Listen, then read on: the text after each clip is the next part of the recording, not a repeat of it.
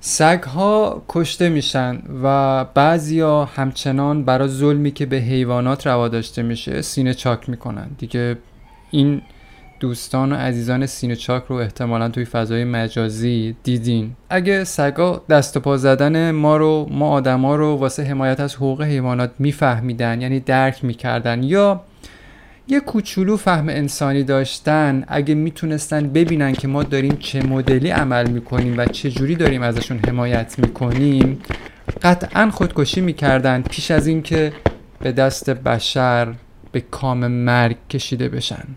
یه مفهومی تو جا افتاده ما آدما که حیوانات حق حیات دارن و خیلی هم این روزا مخصوصا تو فضای مجازی ما آدما بعضی از ما آدما سنگش رو به سینه می‌زنیم. احتمالا دیدین یا شاید خودتون جزء کسایی بودین که یه جورایی موضوع سگ کشی این روزا واسهتون خیلی مهم شده. یا مثلا ویدیوهاش رو به اشتراک گذاشتین یا تو پویشایی که این روزا برپاست شرکت کردین. یه چیزی که معمولا ما آدما متوجهش نیستیم مخصوصا وقتایی که می‌بینیم آدما به حیوانات آزار میرسونن اینه که نمی‌دونیم دقیقا دنبال چی هستیم. وقتی اشکمون گوله گوله میاد پایین با دیدن سگایی که به دست آدما کشته شدن عمیقا دلیل اشکامون رو نمی‌دونیم. دلیل بی نتیجه بودن این همه تقلا رو خودمونم متوجه نمیشیم و هر بار بازم شاهد آزار حیوانات به دست نوع بشر هستیم. متاسفانه همش به نظر من البته متاسفانه همش به خاطر یه منطق پوسیده است که تو مغز بعضیامون جا خوش کرده و بیرون ازش نمیره. این منطق میگه که باید حیوانات رو دوست داشت ازشون مراقبت کرد. ولی از اون طرف وقتی به بشقاب غذامون نگاه می‌کنیم محتوای خوراکی که حل میدیم تو شکممون وقتی خوب دقت می‌کنیم به ظرف غذامون خیلی سخته که بپذیریم یک حیوان رو داریم می‌خوریم. ولی از اون طرف داریم از حقوق اون حیوانی که به دست انسان کشته میشه حمایت می‌کنیم چه فرقی می‌کنه؟ سگ ها به دست انسان کشته میشن گاو ها هم همینطور. تفاوتشون به نظر من دو, دو تا چیزه. یکی این که ما سگ ها رو نمی‌خوریم ولی میکشیمشون. گاو ها رو می‌کشیم و می‌خوریم. با این تفاوت که ما کشته شدن گاو ها رو نمی‌بینیم. همین حالا ممکنه بعضی از آدما با شنیدن این حرفم یه ذره ترش بکنن. مخصوصا کسایی که گوشت حیوانات رو می‌خورن و لذتش هم می‌برن. نوش جونتون گواره وجودتون گوشت بشه به تنتون بچسبه. اصلا به من چه که کی چی می‌خوره؟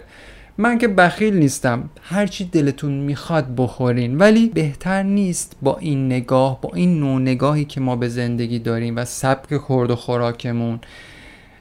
یه ذره متفاوت تر به بحث حقوق حیوانات نگاه کنیم. به نظر من با این وضعیتی که ما توی بشقاب غذامون داریم و شاهدش هستیم پیشنهاد می‌کنم که با آدما اجازه بدیم که به کشتارشون ادامه بدن به کشتار سگ ها ادامه بدن. حداقل اونی که سگ می‌کشه حرف و عملش یکیه. سگا رو می‌کشه گوشت حیواناتی مثل مرغ و گوسفند و گوساله و ماهی رو هم می‌خوره. حداقل میشه خیلی راحت ازش گذشت دیگه. میگه آقا این تکلیفش با خودش مشخصه. یعنی فهمش واقعا برای من خیلی سخته که چطور می‌تونیم ما آدما تو سفرمون گوشت حیوانات باشه. یعنی با چنگال گوشت سفید و لذیذ ماهی رو می‌زنیم به بدن. بعدش وقتی که یه حیوانی مثل سگ آزار می‌بینه بلا فاصله توی فضای مجازی هشتگ می‌کنیم و با این پویش می‌خوایم از حقوق یه حیوانی مثل سگ که مورد آزار انسان قرار گرفته حمایت کنیم. من خودم مدتیه که گیاهخوار شدم و هیچ فراوردی گوشتی و لبنی مصرف نمی کنم. مرغ و تخم مرغ و گوشت سفید و قرمز و اینا هیچ کدوم توی بشقاب غذای من نیست. اما هیچ وقتم از سگ هایی که به این مدل کشته میشن حمایت نمی کنم. می‌دونید چرا؟ چون نظرم اینه که سگ ها و حیوانات کلا نیازی به حمایت ما ندارن. کافیه ما فقط سبک زندگی و گونه زیستنمون رو تغییر بدیم تا ناخواسته و بدون اینکه بخوایم دست و پا بزنیم برای حمایت از حقوق حیوانات ازشون مراقبت کنیم. حالا چجوریش رو یه ذره جلوتر بهتون میگم. همدلی کردن یعنی دیدن رنج و در ادامه تلاش کردن برای رفع یا التیام یه رنج. این دقیقا موضوعی که آدما توی این پویشایی که برای حمایت از حقوق حیوانات برپا میشه ازش بیخبرن. جالبه که بدونید مغز انسان قرن هاست که داره متعجبانه به ما نگاه می‌کنه. یعنی مغز انسان متوجه نمیشه هنگ می‌کنه. یعنی تو تفکر منطقی خودش نمی‌تونه حل کنه این موضوع رو که چطور؟ یک انسانی گوشت حیوانات رو می‌خوره ولی از اون طرف داره از حیوانات حمایت می‌کنه. وقتی من به طور آگاهانه انتخاب کنم برگزینم که تو طول هفته تو طول ماه تو طول روز فرقی نمی‌کنه. یک وعده گوشت رو از وعده های غذاییم حذف کنم عملا دارم از حیوانات حمایت می‌کنم. حیوانات که خودشون بلدن از خودشون حمایت کنن.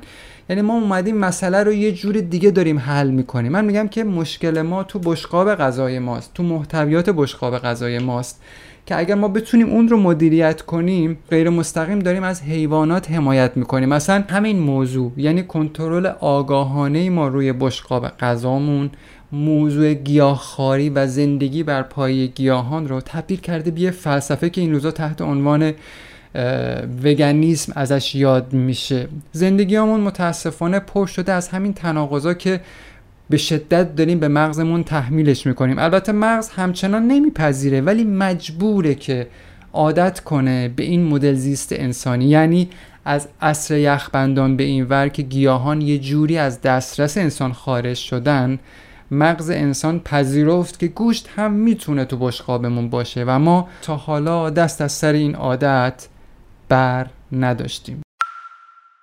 ببینید بین سگ و مرغ به نظر من هیچ تفاوتی وجود نداره. مشکل از جای شروع میشه که آدما بین این دوتا موجود تفاوت قائل میشن. وقتی من میگم این مرغه پس یعنی چی؟ یعنی این اجازه رو دارم این اجازه رو به خودم میدم که گوشتش رو بخورم. ولی وقتی من میگم اون سگه دیگه نمی‌تونم گوشتش رو بخورم. وقتی بشقاب غذامون این مدلیه طبیعیه که خیلی از همدلیامون تلاشامون برای دفاع از حقوق حیوانات به در بسته بخوره. ما با این سبک زندگی بازم میگم نظر شخصی منه نمی‌تونیم اثر پایداری بذاریم روی محیطمون. نمیشه آخه. این به نظر من یه تناقضه. شاید آدما از عصر یخبندان تا حالا دور هم نشستن و یه جورایی این موضوع رو برای خودشون حل کردن. ولی این به این معنی نیست که این تناقض حل شده.